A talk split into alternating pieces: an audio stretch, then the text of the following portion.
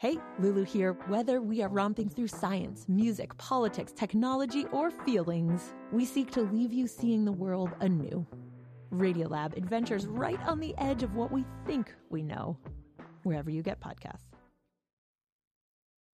Used to be in America, reporters set the political discourse, but of course, in the 21st century, and that's been true since the latter part of the last century, it's been the political ads that drive the debate, drive the discourse, and are often uh, half of what the uh, reporters are talking about when they cover a campaign. Thom Mazloom joins us, founder of the M Network, a marketing and advertising firm that also produces political ads, on the line from uh, Washington. Good morning, Thom.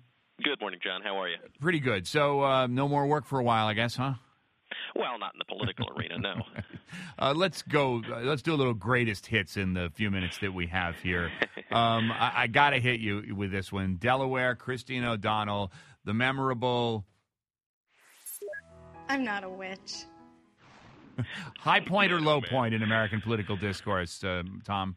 Well, I mean, from a candidate perspective, there's an old saying in my in my business that says nothing will kill a mediocre product like great branding. Um, this was a, an ad that was memorable. It it introduced America to the election. It got everybody talking about the midterms. Uh, was she a good candidate? Probably not. But at the end of the day, this is the ad that everybody's going to remember from this election cycle. I know, and learn from Nixon. I am not a crook equals I am a crook. I am not a witch equals you must be a witch. Especially when you're wearing black over a black background and you're cutting a spot in your Halloween. Exactly. well, Rand Paul didn't have to worry so much about uh, Jack Conway after this memorable ad. Why did Rand Paul once tie a woman up, tell her to bow down before a false idol, and say his god was Aqua Buddha?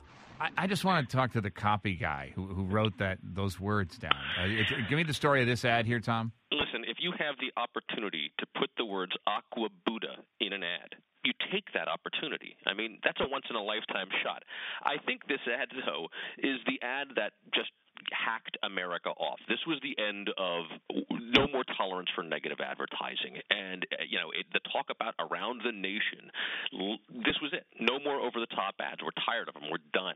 And this was you know obscure because it was about Rand Paul's sort of uh, strange religious uh, you know proclivities and uh, an anecdote about a woman and people just kind of went, you know what, I, I, this is irrelevant to me. I, am I'm, I'm bagging this whole thing here, and I well, think.